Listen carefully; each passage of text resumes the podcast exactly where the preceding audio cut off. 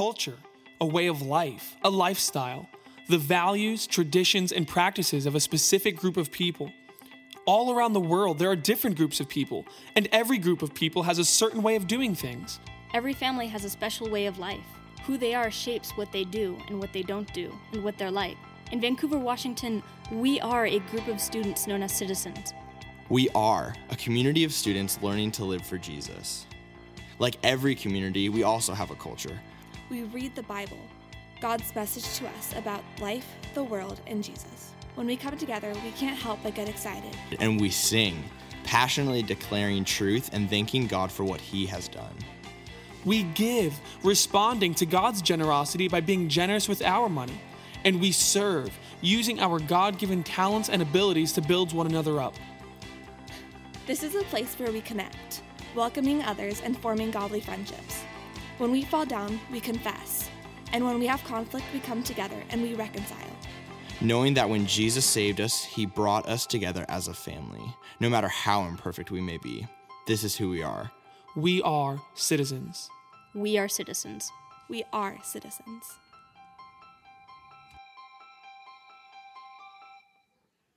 What's going on, citizens? How are you? You guys doing good tonight? Hey.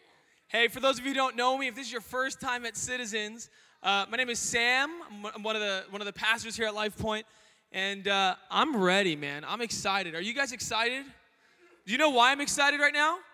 I'm not excited. Oh, because I had an idea. No, no, I'm not excited because we're about to have cotton candy and and fun and carnival games. You guys can get there anywhere. You can get there anywhere else. You know why I'm excited tonight? Because for the next 30 minutes, we're going to do what we do every Wednesday, and we're going to open up the Bibles and we're oh, our Bibles, and we're going to continue to be a community of students who are learning to live for Jesus. And so, go ahead and open up your Bibles. I know you brought them, especially my upperclassmen. I know my upperclassmen brought their Bibles, and so uh, go ahead and open up your Bibles. We're going to be in Matthew chapter 18. Matthew chapter 18, and tonight you guys are going to hear one of my favorite, favorite, favorite passages in the Bible. One of my favorite passages. So as you open up your Bible, true or false? True. I didn't even say it yet. True or false? Conflict is inevitable. You're like, false, because I don't know what that word means. Conflict is unavoidable. True or false?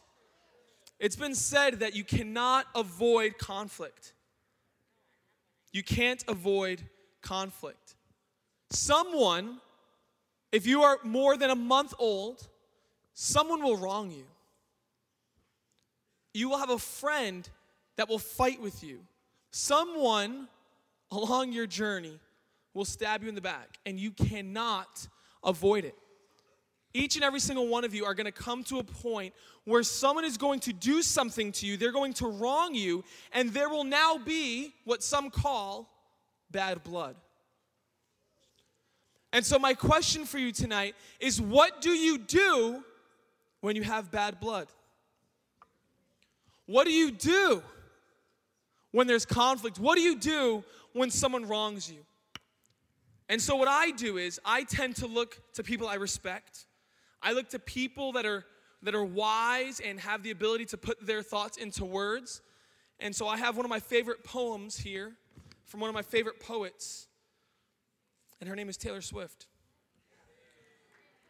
And even though Taylor Swift is my girl, I want you to think about this think about this poem. Did you have to do this? I was thinking that you could be trusted. Did you have to ruin what was shiny? Now it's all rusted. Did you have to hit me where I'm weak? Baby, I couldn't breathe. And rub it in so deep, salt in the wound, like you're laughing right at me. Oh, it's so sad to think about the good times, you and I. Cause baby, now we got bad blood. You know we used to be bad love. So take a look what you've done. Cause baby, now we got bad blood. Hey!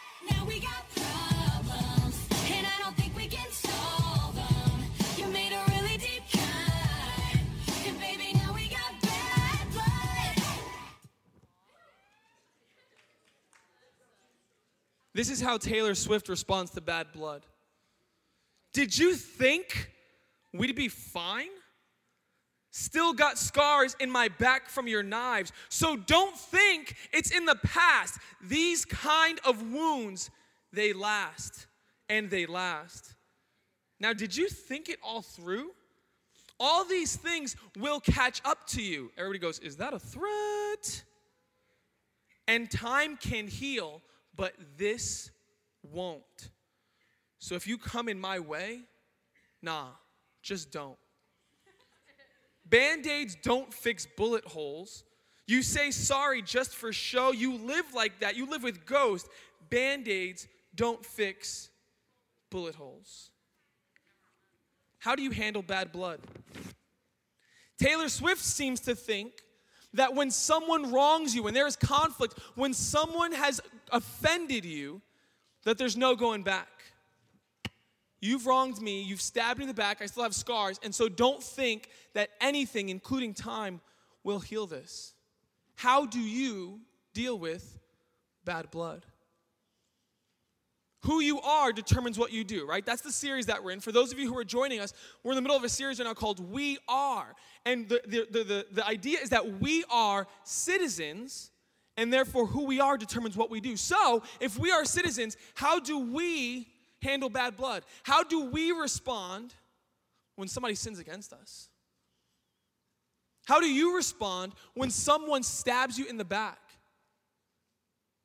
Listen to me here. How do you respond when someone blasts you on Twitter without even tagging you in it? Cowardly. How, how do you do when somebody does that behind your back? How do you respond when someone wrongs you? How do you respond when even a parent maybe lets you down?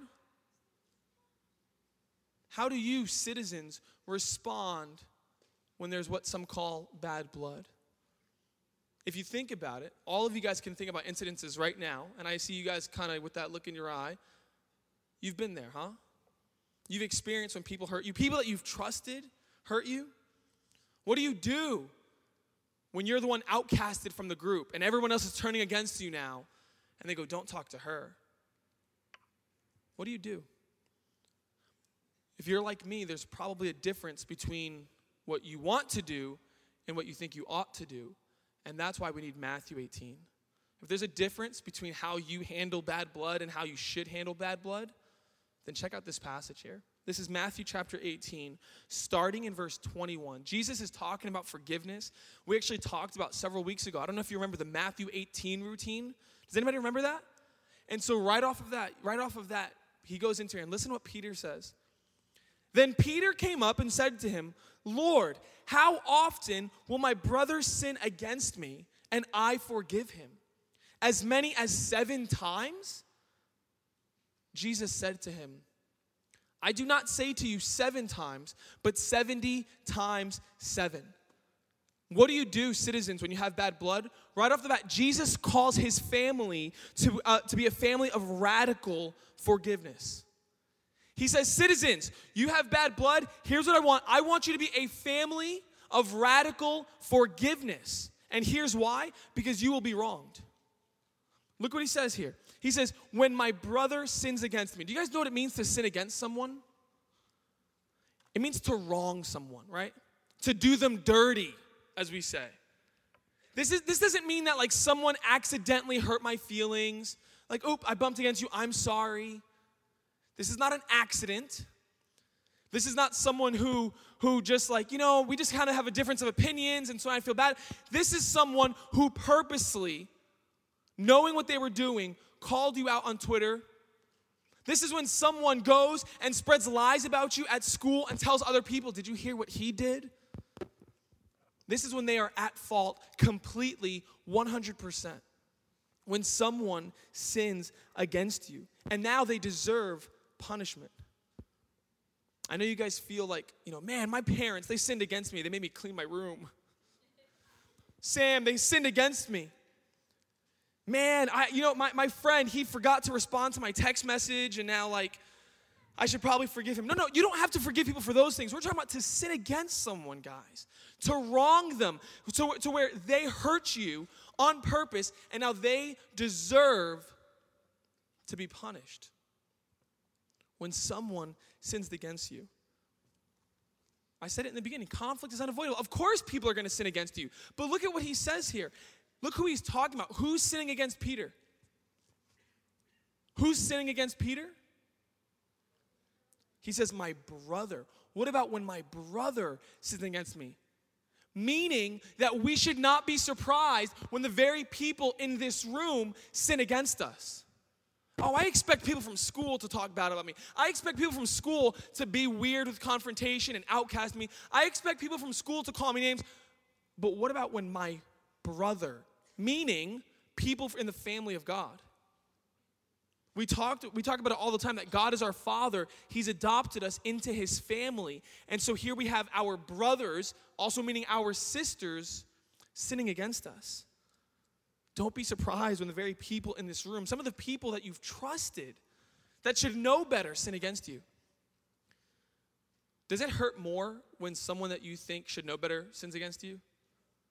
Like, like, like, do you feel that, like, man, when people in this room wrong you, that it actually probably hurts a little bit more because, dang, like, they're my brother, they're my sister, they should know better. It hurts. But Peter, the assumption here, he, he, he says it it's, it's a reality. My brother is going to sin against me. And so the question that he has here, guys, this is, uh, we're going to get into the story here, but this is all background. The question that he has here, he understands that in chapter 18, Jesus has been talking about forgiveness. And so that's his question. He goes, Jesus, I know my brother, I know my sisters, I know my fellow citizens are going to sin against me. How often should I forgive them? And so we need to talk about forgiveness here. To, to forgive means to not hold it against someone anymore. You guys, man, you listen to Taylor Swift, you listen to whoever else, and, and we have this weird idea of forgiveness, meaning if to forgive means to forget. That's not what forgiveness means. Can I forget that someone wronged me? Forgiveness is not pretending. Just, you know what? Ah, la, la, la, la, la, la. It didn't happen. It didn't happen. No, no, no, never mind. No. Forgiveness is not pretending. It's not trying to just forget about it. It's not just, you know, hey, it means we have to become best friends now and, uh, and pretend like that never happened. No, no. To forgive means I'm no longer going to hold you responsible for what you did. I'm, I'm no longer going to require you to pay for what you've done. Forgiveness says, I will not treat you the way that you deserve. And so, guys, think about it. Someone just subtweeted you, right? They deserve to be subtweeted back. Someone just gave you the stank eye across the room they deserve to be given the stank eye back. Someone just wronged you. They confronted you in school and totally just talked down to you, right? Super arrogantly. They deserve to have that back. But forgiveness says, I will not make you pay. I will not make you pay what you deserve to pay. I will not treat you the way that you deserve to be treated. Does that make sense? You understand what forgiveness means? All right, good. That's the background. So here's the question how many times do I have to do that?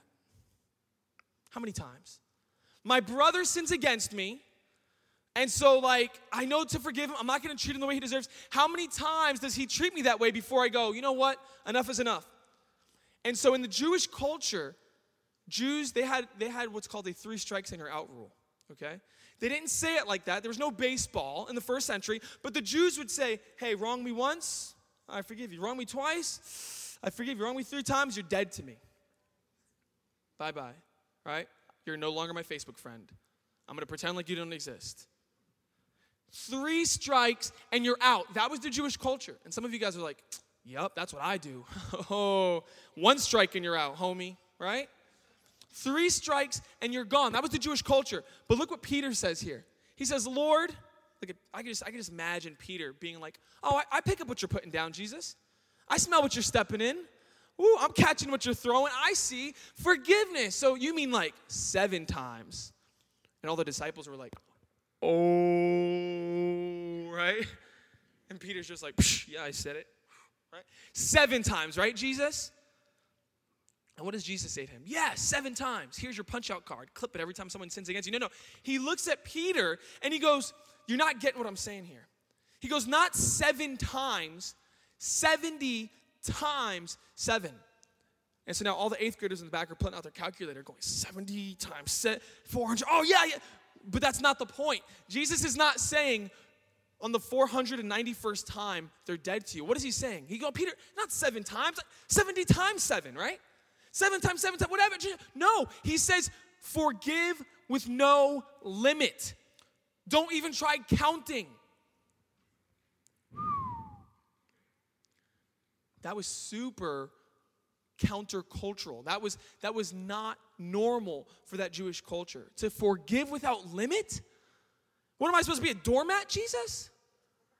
Am I like am I supposed to just get taken advantage of? Man, these group of girls, they keep sinning against me and I'm supposed to just not treat them back? Like that's going to make me look weak, isn't it? Man, these guys, I'm like, man, I thought they were my friends. They're Christians. Like, we go to citizens, and they just keep like pushing me around and like being mean to me, and they're just they're, they're, they're cutting me down and I'm supposed to forgive them how many times without limit? What does that even mean? Does that even make any sense? To forgive without limit is just as countercultural. It's just as bizarre a thought today as it was in the Jews in the, in the Jewish day there. They had the three strike you're out rule. We don't necessarily have that. But we have a culture that says, I will pay you back for every last sin that you've done. If someone wrongs your group, someone wrongs your clique, right, your set, this is what you do, right? Tell me, tell me don't do this. We outcast you. This is, what, this is what happens, guys. Even in our own youth group, we outcast you. We give you the stank eye. We make sure everyone in the circle knows that you're an outcast, and you will pay for every last sin that you've done. And then, when you've done what you've deserved, then we can bring you back like an injured animal, limping into our group. And then we can have this awkward kind of relationship where we kind of go, yeah, sorry, and kind of pretend like that didn't happen. That's dysfunctional. That's not healthy. Guys, that is seriously messed up. And Jesus says, no, no, we don't do that in our family. In my family, in the citizens community, we forgive without limit. We forgive. We refuse to give people what they deserve. And just like in Peter's day, this is countercultural. This is not the way we do things normally. But that's why Jesus is teaching us, citizens, right? And so this doesn't make any sense. to be honest, this really makes no sense. We go, wait, wait, I'm just continue to forgive. I'm, I'm not supposed to teach them a lesson. God, how are they ever gonna learn, right? Like, like you really expect me to forgive without limit? Like, I just this doesn't make any sense. And so here we go. Jesus says, Well, then let me help you make sense of it. Hey, ladies, you continue to outcast people. You continue to make your friends and, and, who sin against you, you continue to make them, you continue to treat them the way that they deserve.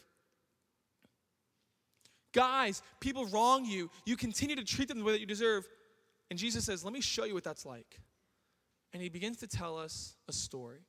And this portion of scripture is my favorite passage of scripture in the Gospel of Matthew. Listen to this. This is what Jesus says. He goes, Therefore, follow along with me. Therefore, the kingdom of heaven may be compared to a king who wished to settle accounts with his servants. When he began to settle, one was brought to him who owed him 10,000 talents.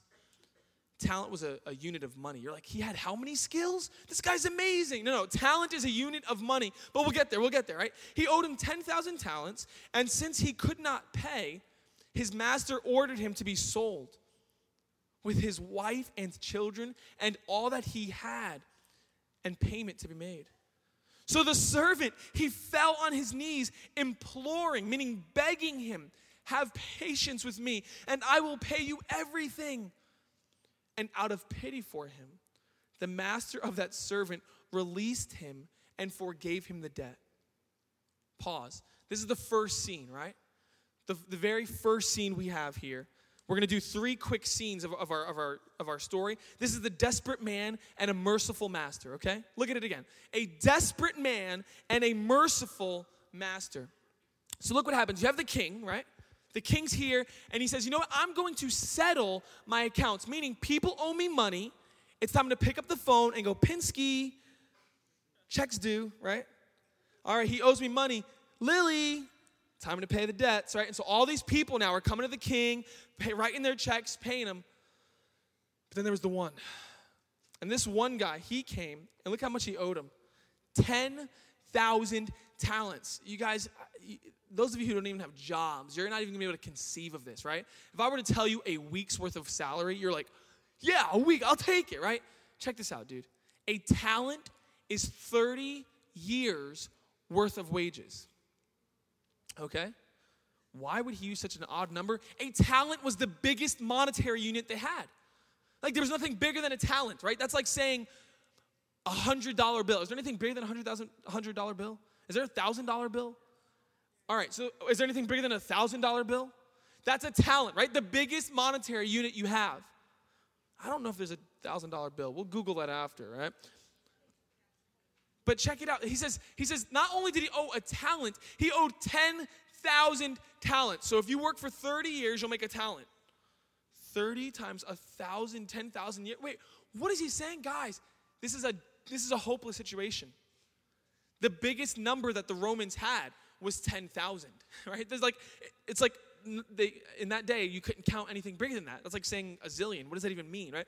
10,000 talents. This guy had no hope a hopeless situation. He was a desperate man.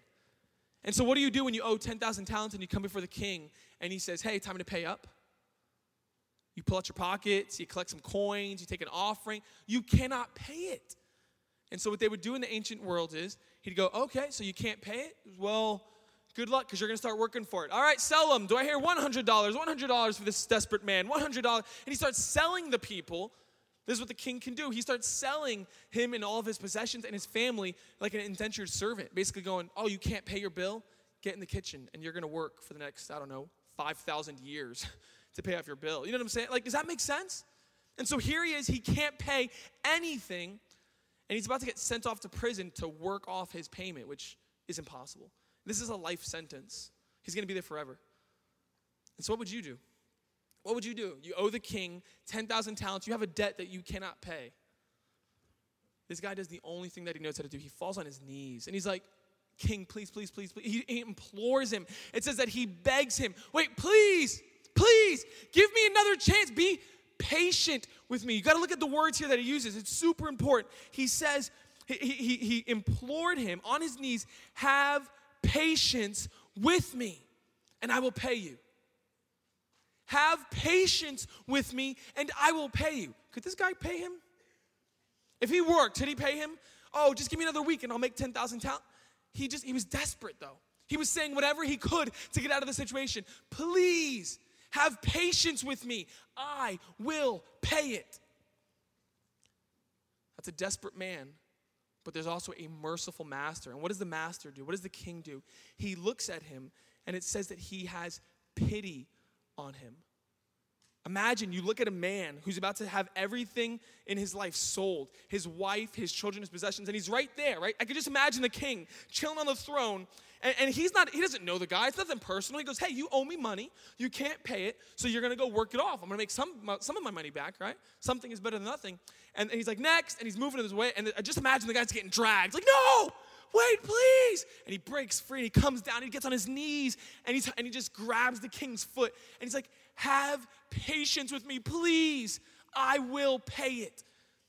And the king was getting ready to go next and he pauses and he looks and he goes, and he looks at him and it says he has pity on him, right? He has compassion. This is a kind king. And so he looks at him and he says, You're asking me for more time to pay it? Yes, I am. I'm asking for more time. He goes, You know what? I'm not going to give you more time. I'm going to erase the debts. I release you from your debt. I will not treat you the way that you deserve to be treated. I will not make you pay what you ought to pay. And it says that he released him of his debts and forgave him. That's scene one. What do you think of that? Is that wild? right? Like you, I'm trying to think of a debt that you would understand. Like for those of you who don't get money, like, like, like imagine you come to your to your mom, right? And she's like, hey, you haven't cleaned the bathroom in 15 years, your whole life. Right now, I want all those hours back. You owe me that many hours of bathroom cleaning. You're like, no, please, I'll give you 10,000 talents, right?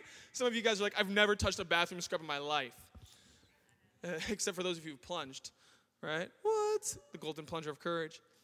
But like, imagine, guys, you are a desperate situation. You cannot pay it back. That's what it's like in the kingdom of heaven. That's what Jesus is saying. He's not telling a movie here for Hollywood. He's saying, this is what the kingdom of heaven is like. And he points. He goes, See this desperate man? See this merciful master? That was your situation. Psh, what are you talking about? I've never owed anybody a dime in my life. He goes, Yeah, but you know what? Your sin, the debt that you've racked up from all the wrong you've done, it is as desperate of a situation, it is as hopeless. You have as little chance to pay God back for the sin you've done as this dude has to pay the king back. And friends, some of you maybe you're, you're, you're, you're new here, or maybe you're just even beginning your, your faith. You need to understand that what we're preaching here is not this like, hey, you're kind of a good person, but you just need a little, you need a little rounding, right? You need to become a little bit of a better person. We are not in the business of making people better here at Citizens. We're not, I'm not inviting you out every Wednesday so that you can be a good kid, right? We're here reading the Bible, coming to Jesus because our situation is so desperate and hopeless that unless someone else pays our debt, guys, we're gone. You don't have a little bit of sin that you need to wipe off your face, right? Hey, you got a little smudge right there. Guys, you're drenched. You're dead, the Bible says, spiritually dead. And you have as little chance of paying God back for your sin as this man does. But Jesus, he points, he points here. He goes, That's you. And just as you're starting to go, Holy cow. Wow, all right. Wow, it's still sinking in. Oh, dear God, I'm hopeless. And now finally you come to the point where you're on your knees and you come and you beg for mercy. And then he, this is what Jesus does. He takes his finger and now he points here and he goes, But that's what God is like. God is a merciful master that when someone comes to him imploring, right, just so aware of their hopelessness that the only thing they can say is, Please have patience with me. God, please. I- will pay you back. God, I'll, I'll go to church every day in my life. I'll read my Bible. I'll even get baptized. I'll go to youth group. God, I will pay you back. Please save me from hell. God, please let me give me an opportunity. I will make up for all the wrong I've done.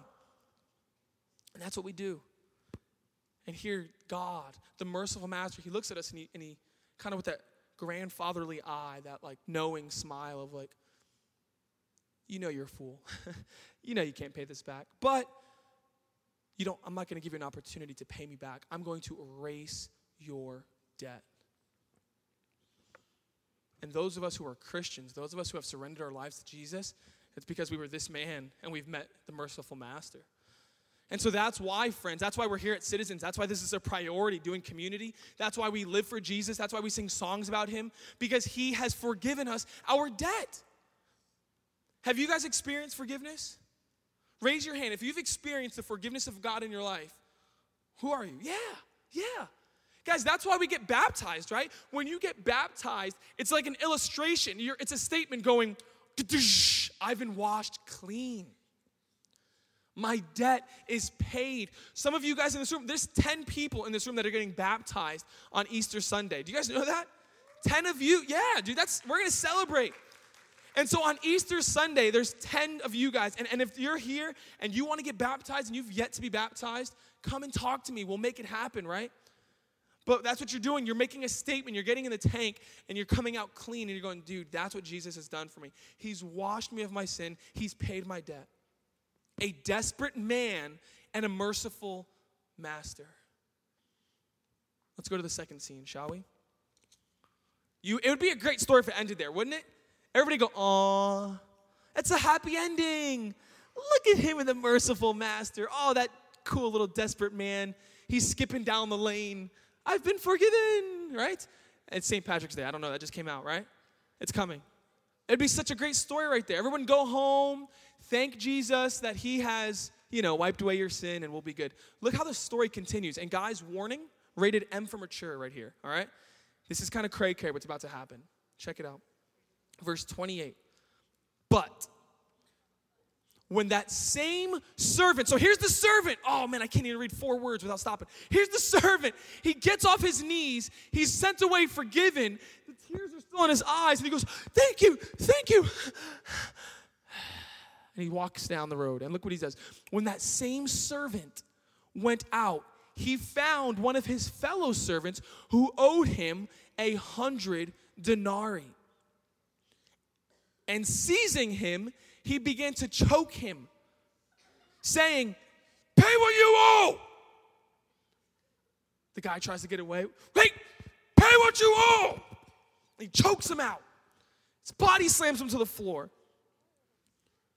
And his fellow servant fell down and pleaded with him. And guys, deja vu alert. Here's the man walking down the road. He choke slams the dude. He's on the floor. The dude rolls over, gets on his knees, looks up to him, and what does he say? His fellow servant says, Have patience with me, and I will pay you. But he refused, and he went and put him in prison until he should pay the debt. This is a foolish man and his forgetful memory. This man, he got up, the tears were still wet on his cheeks, and he's walking away. And what happens? He runs into a guy who owes him a hundred denarii. Let me put this in like American modern day terms. You just got forgiven $10 billion, and this dude owes you a $1,000. Hmm. You just deserved the death penalty and a life sentence. This guy put a dent in your car with his shopping cart. Right? that resonated for some reason. You guys drive, right? You're like, dude, not the car. Too far. But here he is, right? This desperate man, he's now a forgetful man because what happens? He goes and he sees the guy, right? He just came from the king's court. He just had his debt erased and he looks at this guy and he grabs him. Pay me what you owe me. Choke slams him. He has forgotten that he just walked away scot free. And he grabs this guy, puts him in a chokehold, in a full Nelson, and he's trying to exact some dimes off of him. You owe me like a month's wage. Dude, you just got forgiven 10,000 years of wages. But he doesn't remember that. Do you see how absurd this is? Do you see, like, do you, like, honestly, do you see how silly this is? Right? You just came from the principal's office and you owed him a thousand days of detention. You run into your buddy in the hallway and he tripped you and you're going, You will spend two days in detention. I mean, like, it's just the, dispa- the, the, the difference between what these two guys owe is huge. And so here he is. And guys, you ever have like one of those deja vu moments? How many of you experienced deja vu? And you're like, and dude, every day, right? And you're like, dude, and you're like, I either literally have a supernatural ability or my brain is just that forgetful. But you have these moments where you go, I feel like I was just here. Say something. And you're like, what do you want me to say? See? Yes, I see. That's exactly what you said in my dream, too. And it's just like, wait, what are you saying? And just like it never ends. This was not deja vu. This literally did happen. This wasn't a feeling. He was literally in this situation, except where was he? He was on the floor. And now here he is standing here. And he chokeholds the guy, slams him. The guy looks up at him, and he, what does he say? Please have patience on me. If he had forgotten I don't know what happened maybe two minutes ago. He's walking out of the gates. He completely already forgot what happened two minutes ago. Do you think that these words would at least spark his memory?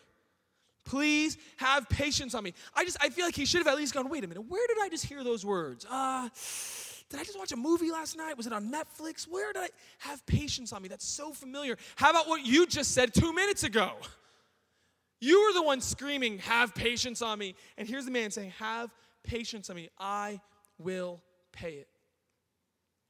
And how does this guy respond? The one who has just been forgiven much and now is owed a tiny, a tiny bit.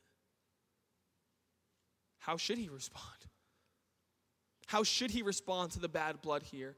But how does he respond to the bad blood here?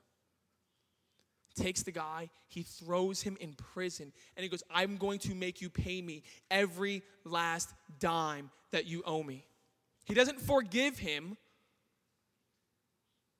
He doesn't he doesn't not treat him the way that he deserves. He treats this man exactly the way that he deserves to be treated. Do I need to say any more on the absurdity, on how crazy the situation is? Are you, are you guys seeing how, how, how weird this is? I think it was exactly this quiet when Jesus told the parable. They were like, oh snap. A foolish man and his forgetful memory. What would you do if you were in that situation? You just witnessed it. What if you were the guy that was, you, you were one of the ladies or one of the guys, you were dragging away the servant in scene one. He pushed you to the side, he ran down, and you're here, and you're watching this entire exchange. And then he gets sent free, and you're like, wow, the king literally forgave him that much. And you're just like, wow, and you're walking out following that guy back to town, and maybe like 10 yards ahead of you, you see him chokehold this man. And you're the servant, right? And you're the servant, and you go, he just did what? And look what the servants do. They're gonna, they're gonna run back. Watch this. When his fellow servants saw what had taken place, they were greatly distressed. Are you guys distressed by this scene? Do you look at this foolish man and you just go, ew? Like, are you serious? I'm distressed. Like, like it, it's, it sounds funny, but it's more than ew, right? It's like, are you kidding me? Like, Jesus wasn't like, like, he wants you to feel the disgustingness, the wickedness of this man's heart. Do you feel it? Do you see how wicked this man's heart is? And so the servants, they look at that and they were greatly distressed. And they went and reported to the master all that had taken place. Dum, dum, dum. Then his master summoned him and said to him, You wicked servant, I forgave you all that debt because you pleaded with me. And should not you have had mercy on your fellow servant as I had mercy on you? And in anger, his master delivered him to the jailers until he should pay all his debt. How long will it take him to pay all of his debt? His whole life. He's dying before 10,000 years, right? That's like when people get 17 life sentences and they do the math and they go, wait a minute, so when am I getting out of here? And the judge is like, exactly. Gives him a life sentence here. And so Jesus, he concludes the story. He wraps it up and he goes, So also my heavenly Father will do to every one of you if you do not forgive your brother from your heart. The last scene this is a foolish man and his frightful fate. The foolish man and his frightful fate. The man who, who fails to forgive his fellow servant. Did you guys catch that? It wasn't that, like, this is a king and a servant. He couldn't even forgive servant to servant, his brother, his fellow sister in the family of God. He's a foolish man. And because of that, the word gets back to the master. And what's his fate? The master says, I forgave you all of that. Should you not have also forgiven your brother? I forgave you a debt that you could never in a million years pay. Do you not think that you could have remembered that and not treated your sister the way that she deserved to be treated? And because you failed to forgive, you've proven yourself, you, have disqualified yourself from forgiveness, and you will now spend your life in prison. That's what it's like in the kingdom of God. So, how do you deal with bad blood? How do you handle people who have wronged you? Jesus, he calls us to radical forgiveness. Guys, he calls us to a radical forgiveness. And at first, it doesn't make sense. But when you think about it, when you look at the story, it's actually the only thing that does make sense. Because how can you demand others pay their debt when Jesus has paid yours? How can you demand that others pay their debt when you've just been forgiven and Jesus has paid your debt? Friends, you've stood before God begging, right? That's what that's what repentance is. You come and you go, "I'm sorry, God. I now realize how much I've sinned. I now realize that I wasn't living the design of the creator of the universe." God, I'm sorry. Please have patience on me. I'll pay you back. And God looks at you with pity, with compassion. And He says, You know what? I'm going to release you of your debt. And He points over to that guy and he, look, and he says, See Jesus there? See what He did on the cross? That's enough. Jake, you come to God and you go, God, I'm sorry. Please forgive me. I'll pay you back. I'll do it. And he, and he goes, Hey, you know what? I release you of your debt. Well, that's not fair. Are you like sweeping it under the rug? He goes, No, no, no. See Jesus on the cross? That's enough. But God, I'm so sorry. I like the way I talk to my parents and man, the way I treat kids at school. I'm really sorry. Please forgive me. I'll make up for it. I'll do good things. He goes, Stop, stop, stop. See what Jesus did? That's enough. He will pay your debt. What he has done was enough. He took the, the punishment that you deserved so that you don't have to pay it anymore. And so when God, when Jesus calls us to radical forgiveness, when he calls us to forgive each other in this room without limit, at first we all go, dude, that doesn't make sense. Wait a minute, time out. Without limit, actually, it's the only thing that does make sense. Because how can you make other people pay their debt when Jesus has paid yours? How can you get up from the youth group? How can you get off of your knees from baptism? How can you leave this building singing about the forgiveness of God and then you go to school, you go home, you go to your teammates, and now you're going to treat them the way that they deserve to be treated when you just reminded yourself that Jesus didn't treat you the way that you deserve to be treated? Friends, here at Citizens, who we are determines what we do. And so we are citizens, and therefore, we forgive. We forgive. man, this is. We don't do this because it's the nice thing to do. We don't do this because we're nice people and we just want to be respected by other people. We do this because it's the only thing that makes sense. We do this with each other in this room. We know that it's unavoidable. We know people are going to sin against us. We know, guys, look at the person next to you. Look at the person next to you, right? That person is going to sin against you. Say bummer. Right? Guys, seriously, this person will sin against you. They will wrong you. And you will have bad blood. And how do you respond? Guys, the only way to respond is we forgive because we realize that Jesus has forgiven us. He's paid our debt. So, how can we make others pay theirs? And so, here's how we're going to respond, guys. Here's how we're going to respond. And this is, guys, we're talking about this. The reason why this is one of our core we are's, the reason why this is one of our core statements is because it's so valuable. It is so needed, friends. Everything in your culture, including Taylor Swift, is telling you put a chip on your shoulder, toughen up and say, oh yeah, who cares? Guys, we care. We are not we are not going to tolerate a culture of people here that have dysfunctional conflict skills. We're not going to be a group of people that if Max hurts me, I'm going to now tell all of my friends to not be friends with Max because we're going to treat him the way that he deserves to be treated. And then when we make him pay enough for his sins, then he can come back into the group now and we'll kind of pretend like that didn't happen. That is unacceptable in the family of God. That is not how we handle bad blood. That is not how we handle people sinning against us. We don't demand that other people pay their debt because Jesus has paid ours.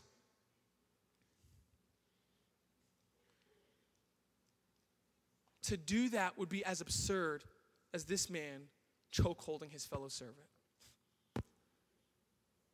Hashtag don't choke hold your fellow servant.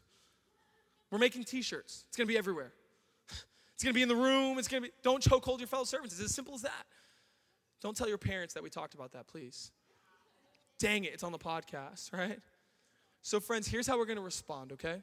We're going to celebrate what Jesus has done for us. And so we're gonna have leaders come up here. Tessa, you can start with the band. We're gonna we're gonna just play some music. And here's what we're gonna do. Listen here, eyes up here. I want everybody focusing for a moment, okay?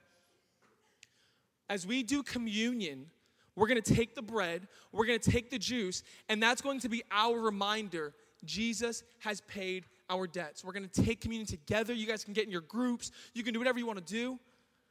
We're to sing about it. But, friends, time out, pause. Guys, eyes up here. We cannot celebrate what Jesus has done for us if we still have unforgiveness in our own heart. How can you come down here, take communion, and go, thank you, thank you, thank you? But there's still people over here that you're choke holding and saying, hey, you still owe me. I still, you still, uh, you still have a debt to pay. And so here's what I want to do. We're gonna have some organized chaos here. We're gonna have some family time, okay? I'm gonna, we're gonna stand in a moment. You guys are gonna feel free to come down for communion. And, and just if you have if you have business in your heart that you need to take care of, I want you to do that. If there's people in your heart that you have yet to forgive, that you've yet to make a decision, I will not hold it against them. You need to do that tonight. Before you come down and take communion, I want you to stop and do that. If there's people in this very room, guys, that have sinned against you and you have not forgiven them, do that tonight. Remember what we said in the beginning. Forgiveness doesn't mean you have to become best friends again. Eh, those are, those are, there's more involved there, but it means making a decision. I will not make you pay what you deserve to pay. I will not treat you the way that you deserve to be treated.